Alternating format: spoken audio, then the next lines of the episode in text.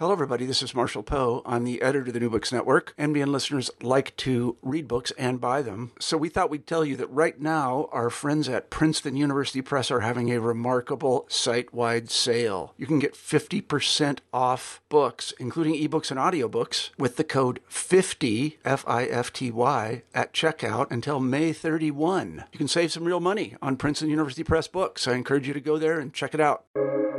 Welcome to the New Books Network. Welcome to New Books in Anthropology, a podcast channel on the New Books Network. I'm your host, Reagan Gillum. What have racial categories meant to publics in the United States? How has anthropology shaped and been shaped by the politics of race? These are a few questions that my guest today has been thinking about for a while. In today's episode, I'm talking with Dr. Lee D. Baker, the Mrs. A. Hehmeyer Professor of Cultural Anthropology, African and African American Studies, and Sociology at Duke University. Today's episode is special because it recognizes and celebrates the 25th anniversary of the publication of his book, From Savage to Negro Anthropology and the Construction of Race, 1896 to 1954, by the University of California Press. During our conversation, we talk about Dr. Baker's intellectual foundations, how he came to write the book, his work doing public anthropology, Zora Neale Hurston, and more. I was so impressed by his experiences and generosity, and I enjoyed every bit of this conversation. I hope you do too. Thanks for listening. All right. So, hello and welcome to the New Books in Anthropology podcast, Dr. Lee Baker. Hey, thank you so much. I'm, I'm really glad to be here. And we're going to call this session The Old Books in Anthropology. yeah, thank you so much for the opportunity to talk with you. Um, it's really an honor to have you on the podcast and to hear about your work and career. Your book is 25 years old, so congratulations. It's from Savage to Negro, Anthropology and the Construction of Race, 1896 to 1954.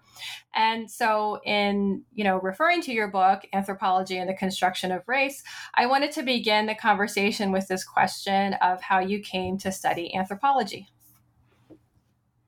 Oh, how I came to study anthropology. Yes. Um, when I was in high school, I had the opportunity to um, do a international exchange, and um, in high school we had a woman from Columbia stay with us for a year, and then when I, and I was like a freshman and and in high school, and by the time I got a senior, I was still in that network, and I applied, and I became an exchange student um, as well, and I did it for just for the summer, and I was placed in Australia. And I thought I'd be like surfing in Sydney and like just hanging out on the beach. But I was placed with an Aboriginal family in 13 degrees south latitude in a small community called Broome. And it is on the like the northwest corner. There's not much out there, but because it sits close to Indonesia and Bali, um, the pearling industry had been there for many, many generations before white people even settled Australia. That whole northwest corner um, was an, a, was a, a, mix of different cultures. But the Aboriginal family I was um, with were very much professionals. They were middle class. They were running hospitals and clinics. But they were also part of that stolen generation where they were so called half caste Aboriginals and they were taken out of their families and then um, it was their parents. So it would be yeah their parents were taken out of the families and raised in orphanages. So they were not part of the traditional aboriginal communities and so they but because of racism in australia they were not um, sort of integrated into white society. So they were in betwixt in between. And to me as an african american seeing this in the height of the crack epidemic, remember this was the 80s, um, that I, the Aboriginal people were like blowing their brains out by sniffing petrol and a lot of alcohol. And African Americans were blowing their brains out through crack. I was like, what is going on with these democracies that believe that they are based on pillars of equality, but their people of color are just being destroyed. Like, and to me, that was a question. Like, how do these democracies that believe in equality destroying the people that built these countries? And so then I come back, my mind is blown. And this is, you know, as a high school student, right? I go to Portland State and say, I want to major in anthropology. I didn't even know what it was really, but I thought it would help me answer some of these questions about this this contradiction between, you know, pillars of democracy and institutionalized racism. That I knew, but I didn't have the tools to sort of put that all together. And so I, I enrolled in Anthropology 101 at my first semester as a first year student at Portland State. And I also took Black Studies classes. And so it was really a transformational educational experience to have both anthropology and we called it back then Black Studies. Mm-hmm. Wow, so that's really an interesting story. Um, and and I guess this like leads to my next question. So you mentioned like Portland State and Black Studies, um, and so I, you know, academics as as everyone else has have their own trajectories, lives, and their own histories. And I wanted wondered if you wanted to expand on this question of what places, spaces, and people help to foster your own intellectual development. Um, yeah, I think you know we when academics works well, we are in communities of learning and learning communities. I mean, this is not a sole proprietorship. I mean, if you are engaged in teaching and learning and writing and research, it is really incumbent to be able to have a group of support. And for me, I had really powerful mentors that um, both encouraged me and and they and and, and enabled me to um, to pursue academia, to validate my ideas and, and the like. And Dan Scheans um, in anthropology and William Little in African American studies were just really um, just instrumental in terms of encouraging me to pursue academia. I mean, and I should say, you know, in high school, it was rough for me. I was in special ed. I have dyslexia, so it just I, they would put me in these bad classes. They just said I was dumb, and so I didn't have comp, but I had good ideas, but I didn't know how to write really well, and um, I was just challenged. And um, so having that encouragement that says, you know, you've got some ideas. You just need some theory to back it up or some good history to frame it. And they were great. And I, I really give them both a lot of credit in terms of encouraging me to pursue academia as a profession. Mm-hmm. Yeah, wow, that really speaks to the importance of mentors and people like believing in other people, um, you know, to really like lift other people up and help people kind of develop on a, you know, to follow what you know what it is that they want to do. Um, and so my next question is about um, about the book from savage to negro. And so the book you know it charts this trajectory of anthropologists and the public and you know understandings of race. And the book is of course about the past. It's from 1896 to 1954 as it says in the title. And so as i was thinking about this question i thought like many students are exposed to anthropology through either cultural anthropology and ethnography or or archaeology um, but you decided to focus on the history of the discipline. And so how did from savage to negro come about? And you know why why this book? Um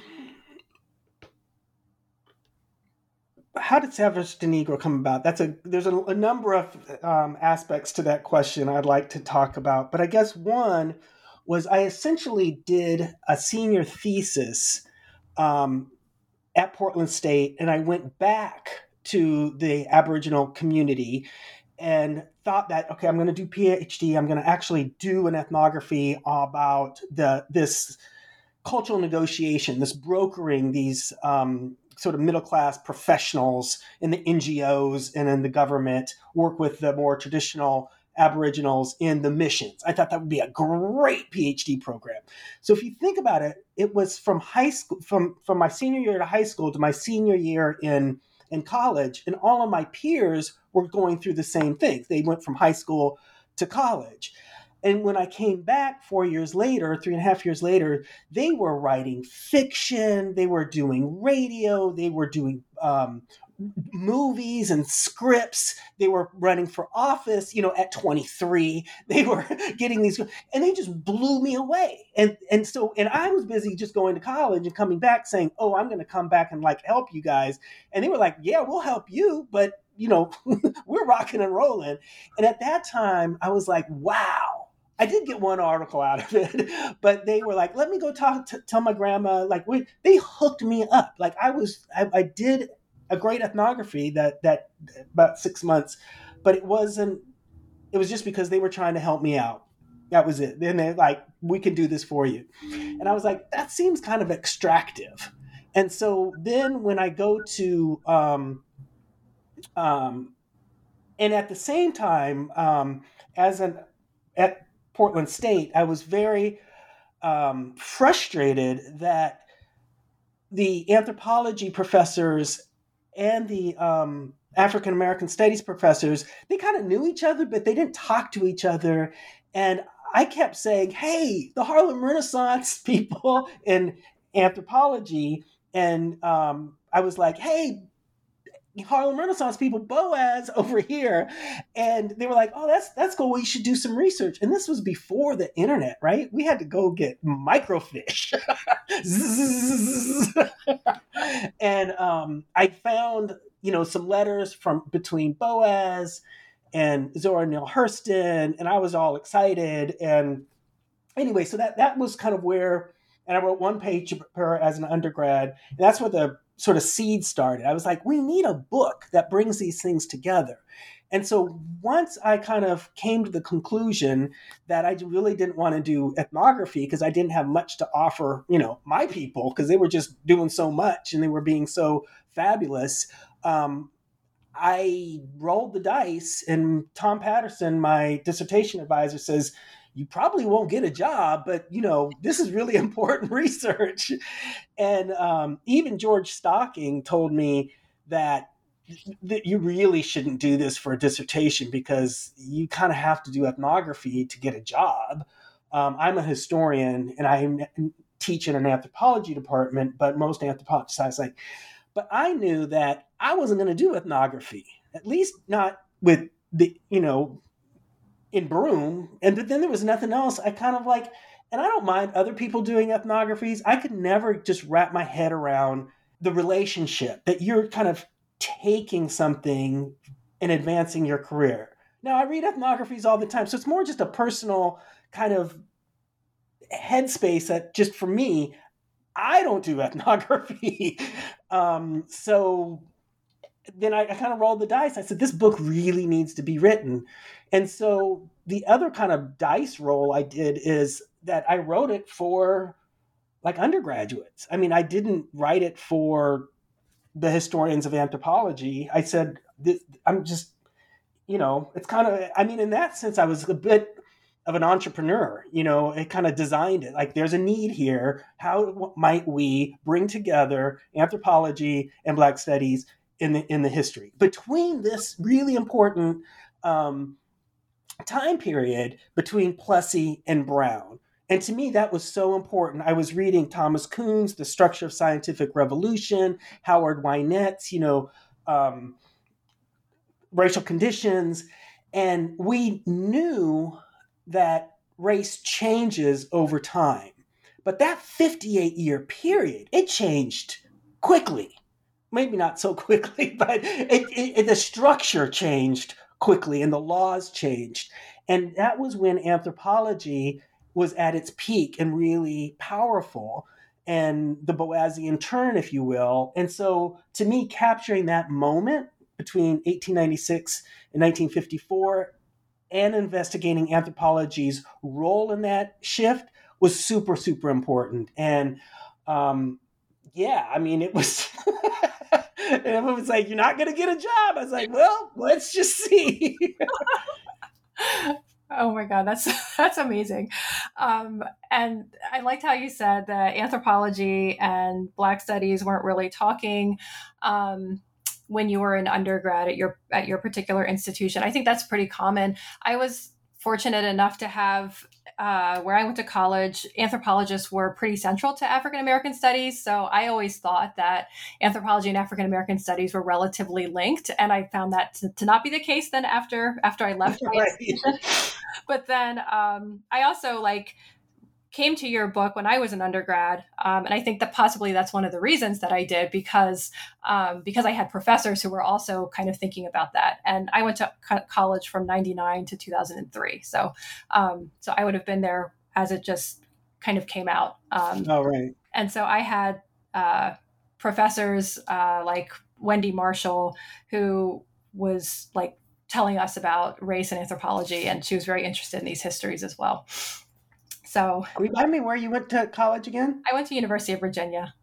Oh, right, right. Yeah, yeah. With and Richard I, Handler, who has also been a big mentor of mine. Mm-hmm. Yep, yep. Richard Handler taught racism, nationalism, and multiculturalism um, at UVA. So yeah, he was a very central figure in the department as well. Um, yeah, but I but I say that too because you wrote it for undergrads, and so I was one of the beneficiaries of that when I was an undergraduate student. Um, so thank you. Um, so as I was preparing for this conversation, I reread the book and um, and I started to think about the book as being about power. And I I kind of noticed more like people were trying to advance the discipline or the field of study um, of anthropology by kind of solidifying their place within it by running departments like taking kind of control of journals trying to diminish the influence of others. Like you mentioned boas was censored at one of the conferences. Um, and so this is maybe more of an observation but i wondered if you thought about that as you were either writing the book or reflecting on the book how it's about power in shaping the discipline of anthropology um, yeah, in in so many respects, it was about power, but I also uh, it was about the the tenor of the times as well. I don't know. So there was definitely struggles um, for power and control over um, journals and the infrastructure of anthropology, which was put in place when anthropology was a reliable narrator for white supremacy. Then, once anthropology became an unreliable narrator for white supremacy, that's when the tensions came. And that's when, you know, Boas pushes and pushes his students into these um, prestigious schools and departments, and then they take over the infrastructure of the AAA, the um, the journals, Journal of American Folklore, AA, AES, and all the journals we still write in today. I mean, it's so eerie that it's the same infrastructure um, in place then as it is now.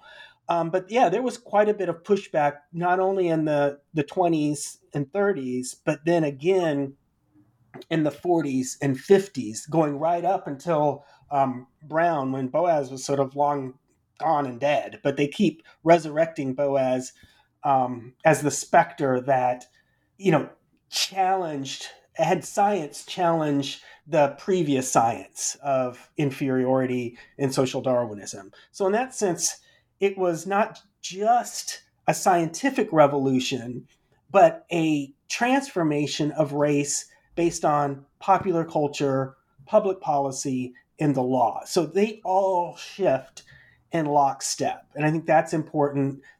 And that was what I was also trying to do was like say, you know, science and society, you cannot pull them apart. They roll together in really kind of compelling and important ways. So while there was power struggles, I, I kind of was arguing that anthropology was part of a larger pendulum swing from separate but equal Jim Crow to desegregation um, and Brown versus Board of Education.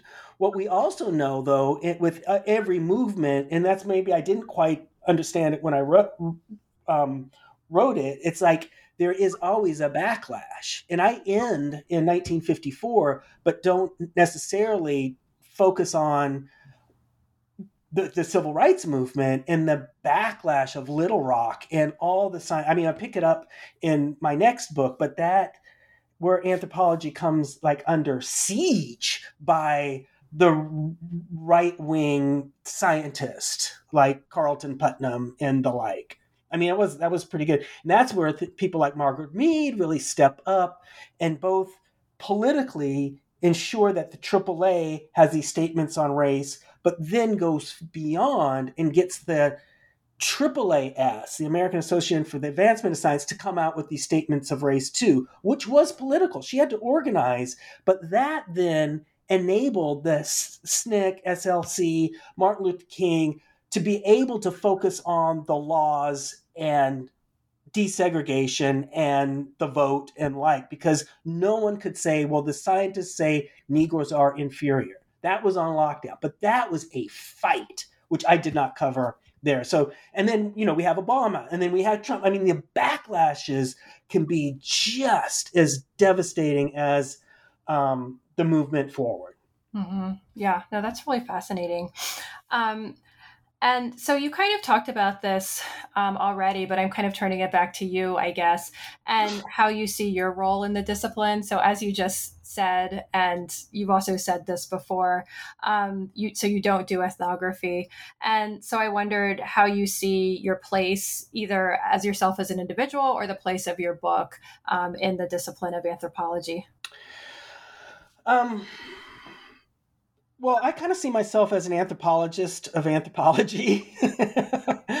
um, and hopefully, so hopefully, in this book and my other books, I believe in anthropology. I'm not ready to let it burn quite yet. Um, I think there's some redemptive things. And I think the ABA, I think black anthropologists are saving anthropology more than anything else.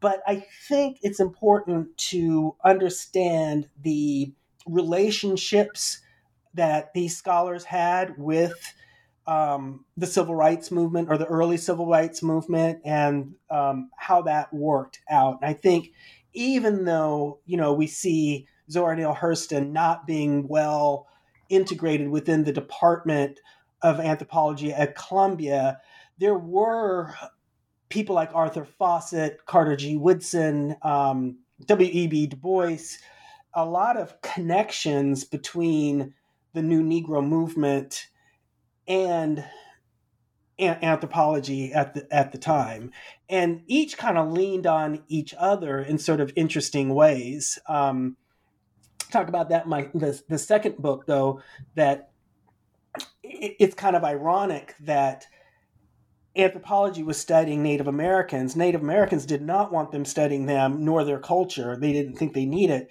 But anthropologists didn't want to study African American culture, but they were like, no, no, please study us because if you say we have a legitimate culture, then it's not seen as pathological. It gives us more legitimacy. We can have, and so there's just this irony, right? That all the anthropologists were focused on the Native Americans and the Native Americans didn't really appreciate it as much. And the anthropologists, I mean, the African American um, New Negro intellectuals were like, no, no, no, except E. Franklin Frazier, of course, but that's a whole nother story. But they were like, we want the analysis and the celebration of our folklore and our culture because that gives us legitimacy. It's hmm. not broken, it's whole. And so Herskovits, you know, plays a huge role in that as well. Mm-hmm. Yeah, yeah. And the whole diaspora and all that sort of stuff, I think was was important. So for me, the, underscoring those relationships and and and and how anthropology was a kind of a player back in the day, um, I think is important for us to to recognize. It wasn't all as bad as a lot of us, at least in the United States. I haven't really looked abroad um, as a lot of people make it out to be.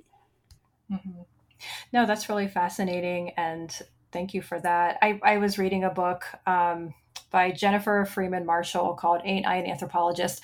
And she's looking at Zora Neale Hurston and how she's being taken up um, in academia. And um, and she talks about how Carter G. Woodson like was a big supporter of hers and wrote like he reviewed her books and things like that in journals and and and yeah. So um, yeah, so that's really interesting to me to mm-hmm. think about those those relationships and and this kind of kind of goes into the next question in asking you about your work on documentaries And so I've seen you on Race, the Power of an Illusion, um, which I showed in my anthropology class last year.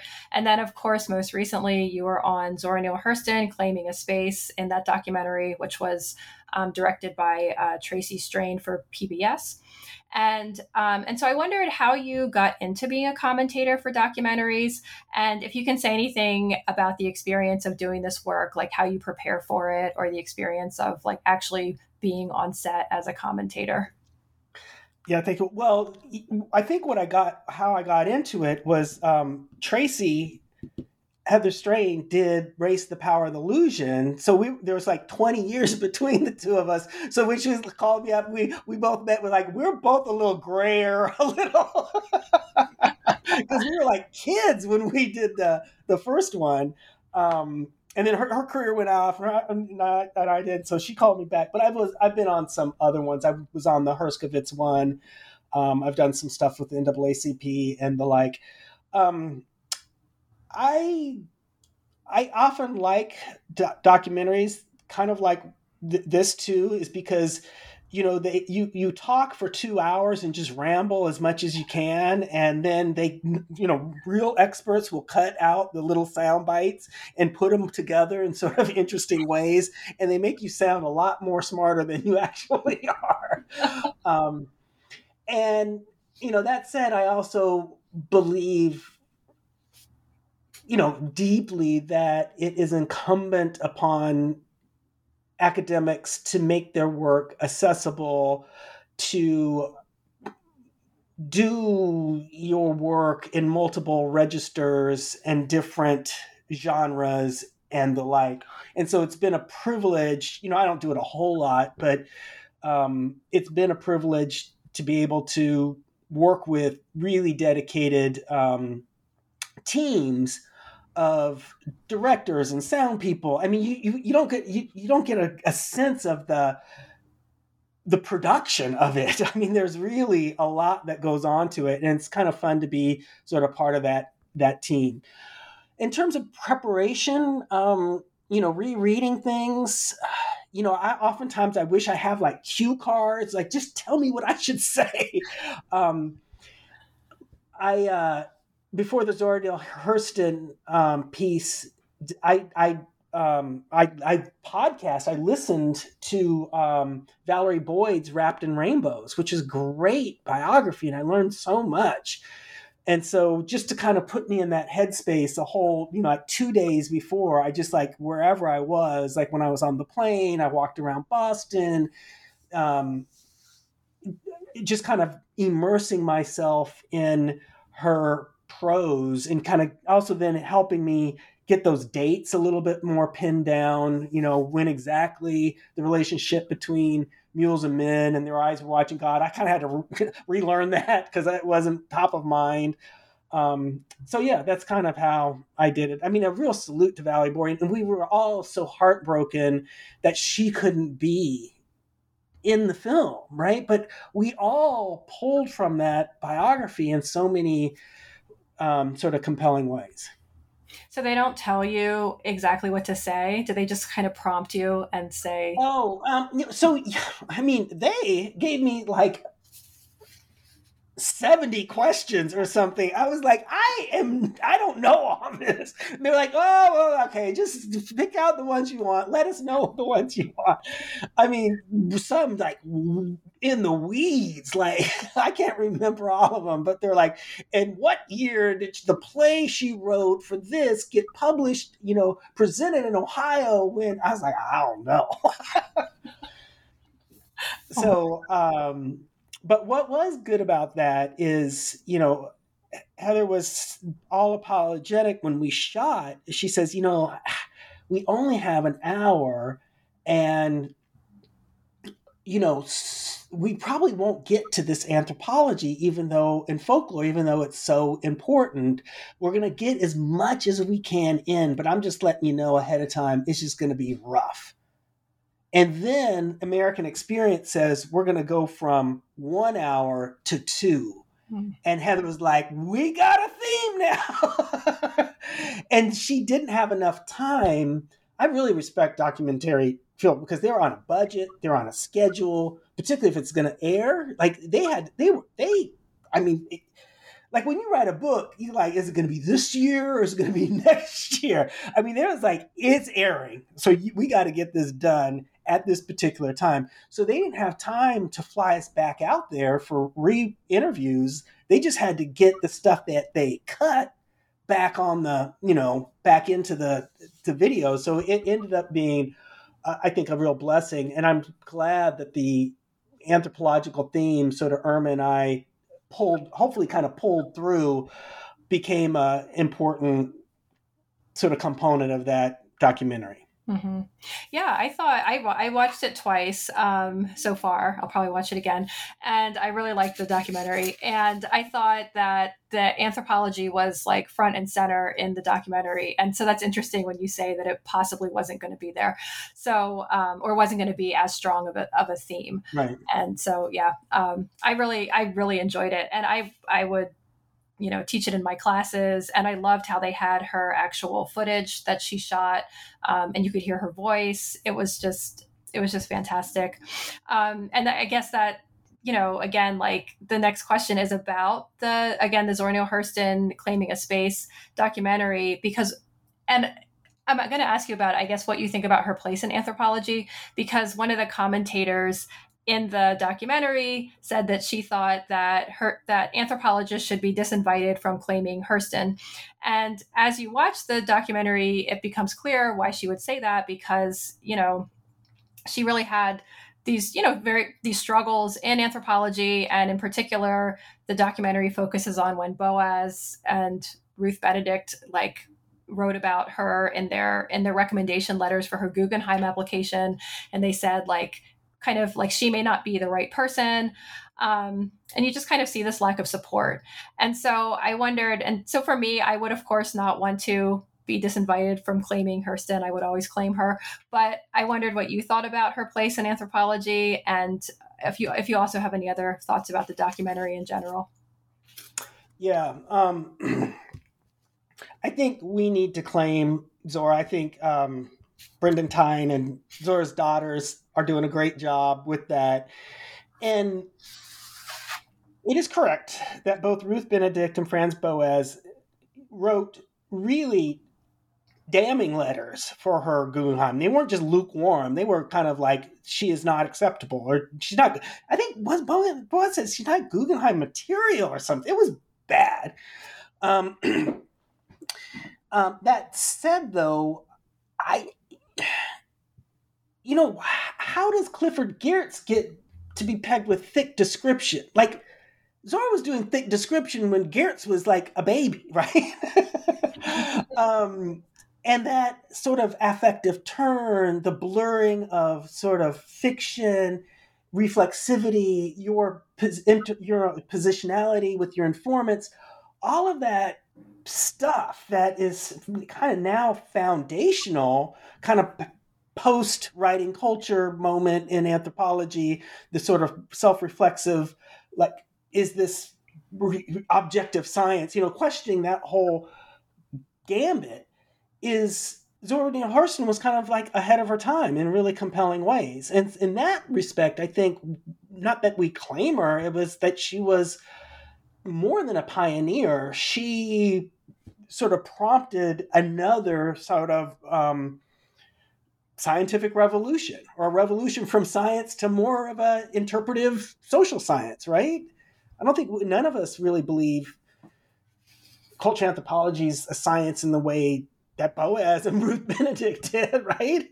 But it was Zora Neale Hurston that enabled us to learn from Joe Clarke's porch and Joe Stark's porch, like blurring the just the the fiction and the stories and the evidence and the science. I mean, yeah. Mm-hmm. I mean, yeah. I mean, it's it's it's Zora was complicated, but it, she was ahead of her time. Yeah, I, I think her her complications come out too in the um, in the in the documentary but and there's going to be and there's more work coming out about her too it's really exciting i like um and as you said the zora's daughters i think they do a great job um you know, kind of reclaiming her and making her like a, a again, bringing her visibility to anthropology. Um, so yeah, I, I really am liking this returning to, to Zora Neale Hurston. Um, and so I wanted to ask you about these different leadership roles that you've had in both anthropology and in the university. And so um, so you were I, i'm probably not going to get all of your leadership roles but of what i've looked up so you, you were the president of the association of black anthropologists which i got to see like um, you know as a firsthand witness i guess um, and then you were also the dean of academic affairs at duke uh, you were the chair of the Department of Cultural Anthropology at Duke. And then you've also held different positions in the AAA. So you were on the AAA committee of the Future of Print and Electronic Publications, and you were on the executive board. And so I wondered um, how and why did you move into these forms of leadership? And if you have any ideas about makes a, go- a good or effective administrator? Um, yeah, I think, um, and I'm currently the treasurer of the AAA. Like, how I just get dragged. People ask me, and I say yes. I think that's basically it. um, what I didn't know, again, remember I had I said I had a wonderful mentor um, named Bill Little in, in um, William A. Little um, as an undergrad, and he was always doing teaching, research, and service, and like equal measure and um, was always running for something and was involved in this and involved in that was involved in the community. So and then and then when i went to um, grad school at temple tom patterson was my sort of mentor then and he was always running for something or involved in this or putting together that or you know becoming the you know working on the aaa here editing that journal.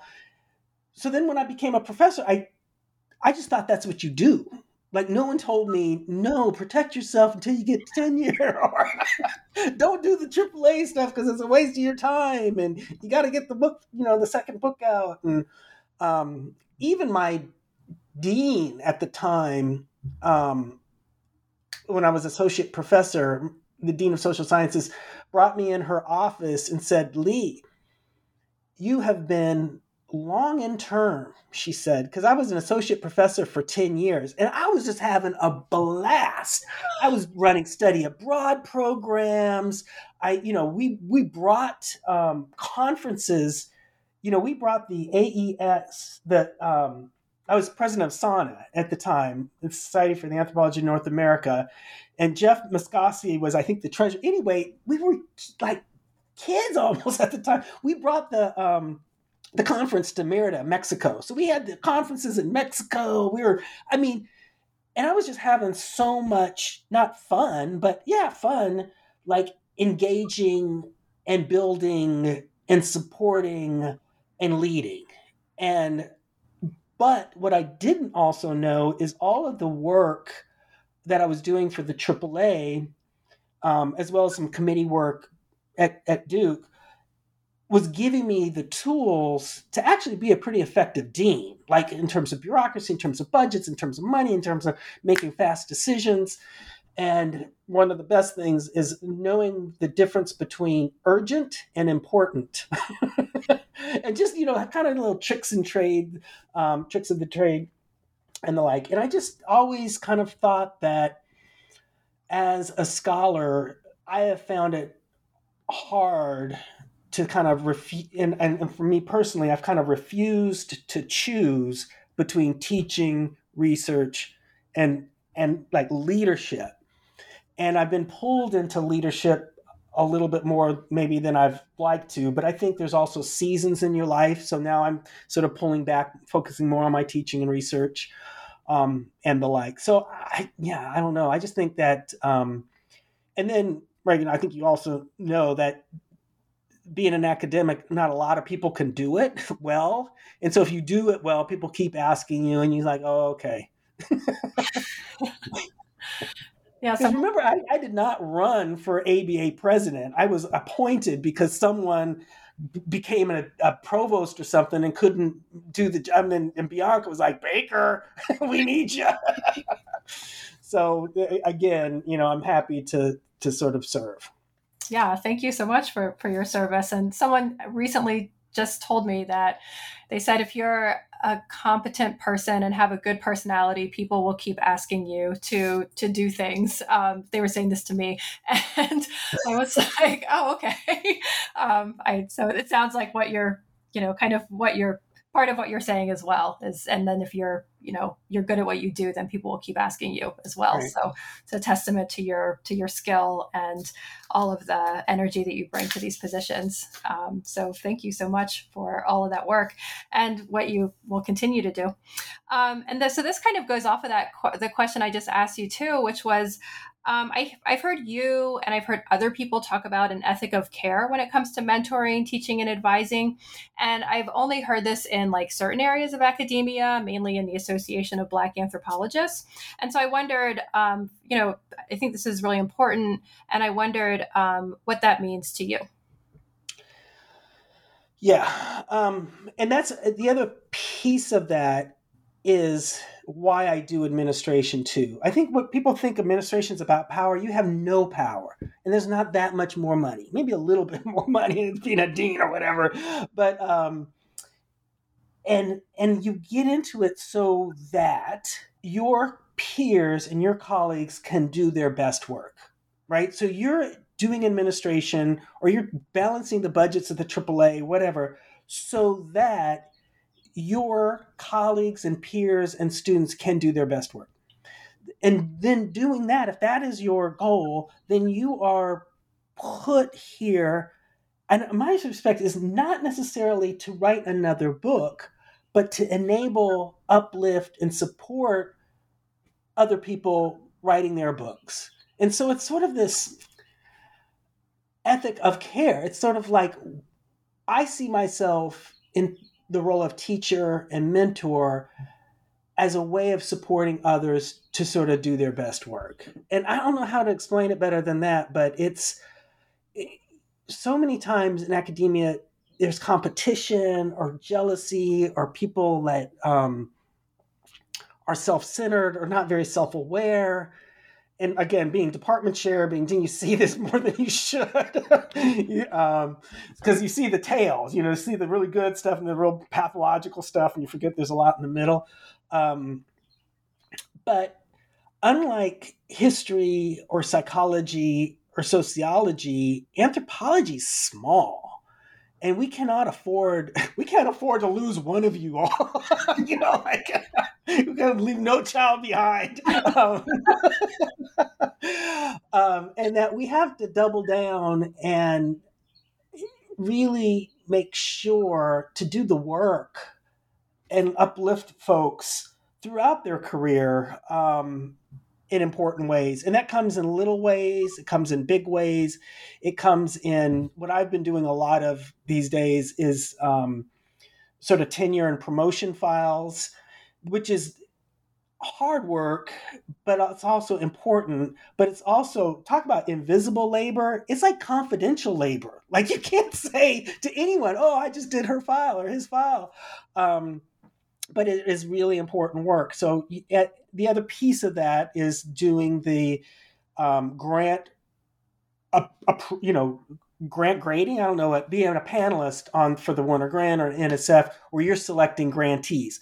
A ton of work, confidential work, because you can't say, "Come up, yeah, I read your file, it was great, and I was the one who put you over the top." Like when and, and Wenner-Gren, and it is that small. Like it's like I, you know, with another, you know, we've been able to pick people and push it through, and then and then you have to tell people, you know, now you got now you got to put the time in and do the work. So Bianca now does it, and a number of other people, but it's it's uh, it, it's it's been a 25 year journey um, that hopefully has enabled other people to do their best work. I mean, what I'm so proud of, I have to say, is not my books, but I've got a shelf in my office with my students' books, and it's a it's a decent.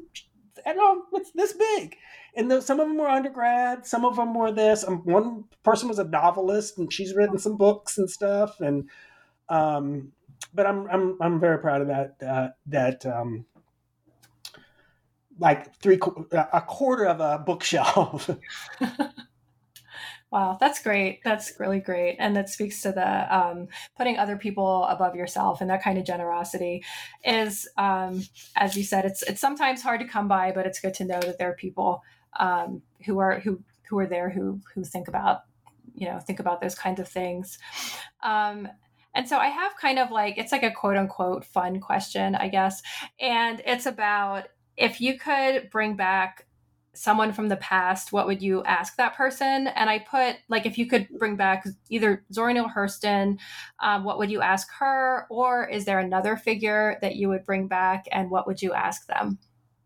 I guess if I could bring back Zora Neale Hurston, I'd like to either drink some sweet tea or maybe um, a cold beer on the porch and start asking her like what were you really thinking in terms of being critical of brown? Like are you exact was were you like re, like thinking that you should be more like the U, UNIA or no I guess what I would ask her is like what would what did you think about Marcus Garvey?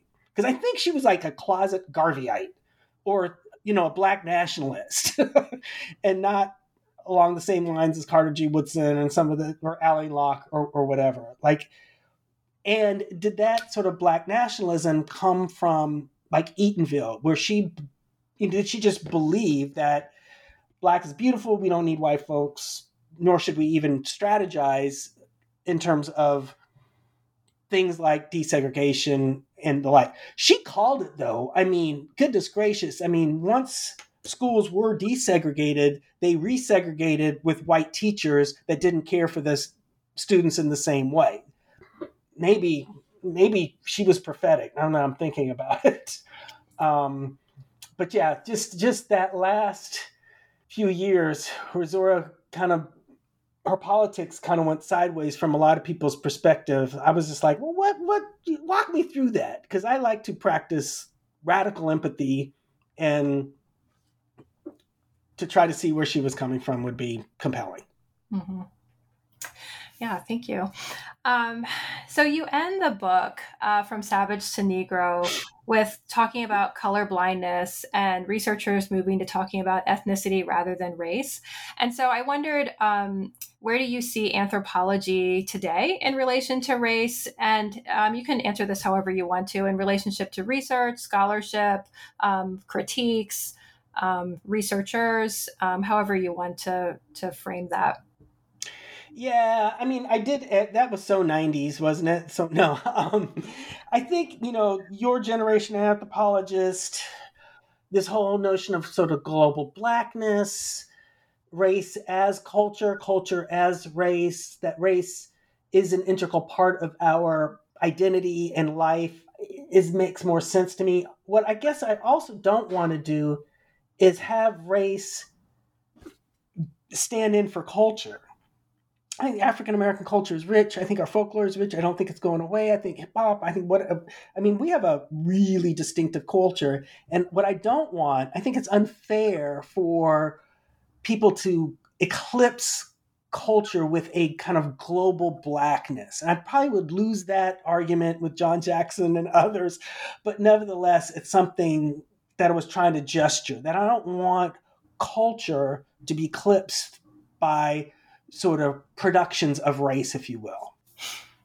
Okay, great. So thank you so much, um, Dr. Lee Baker. Um, I'm Reagan Gillum for the New Books in Anthropology podcast, and I've been talking to Dr. Lee Baker. And um, you're an amazing person. And it's really been a privilege and an honor to talk with you. And it's been great to commemorate 25 years of um, From Savage to Negro. So thank you so much for sharing your experiences with us and your work. Oh, you're so welcome. It has been 25 years and it's it's it's actually harrowing now and maybe I don't know if it's embarrassing, but for my students, I'd still assign it, you know, particularly some chapters, but it's older than they are. And I think, is that cringeworthy to teach a book that, you know, was published before they were even born, maybe? But um, like I said, I wrote it for undergraduates and something like history re- kind of stays in time or, or whatever. But um, it is sort of humbling um, and, and humbling, both humbling and sobering, I guess, to have a book that keeps being read and and useful, and and it does keep circulating, and so I'm really um, proud and humbled by that. So thank you. Yeah, thank you. It does stand the test of time because I've also taught the book in my, and I've recommended it to students as well. So um, I know that they definitely benefit from it, and many of my students are looking for something like it. Right? They're they're they want these critiques and they want to have a deeper language and actual like empirical information so that they can you know levy the kind of arguments that they want to make. So your book has enabled them to do that, at least in my classroom. And me and my students would thank you so much for that. You're welcome. Thanks for doing this. And thanks so much for playing an important role in identifying, highlighting, and uplifting um, Black anthropologists on this podcast. I mean, I I know you love doing it, but you're doing a real service of both vetting and validating um, our work. So I appreciate you doing that. Thank you.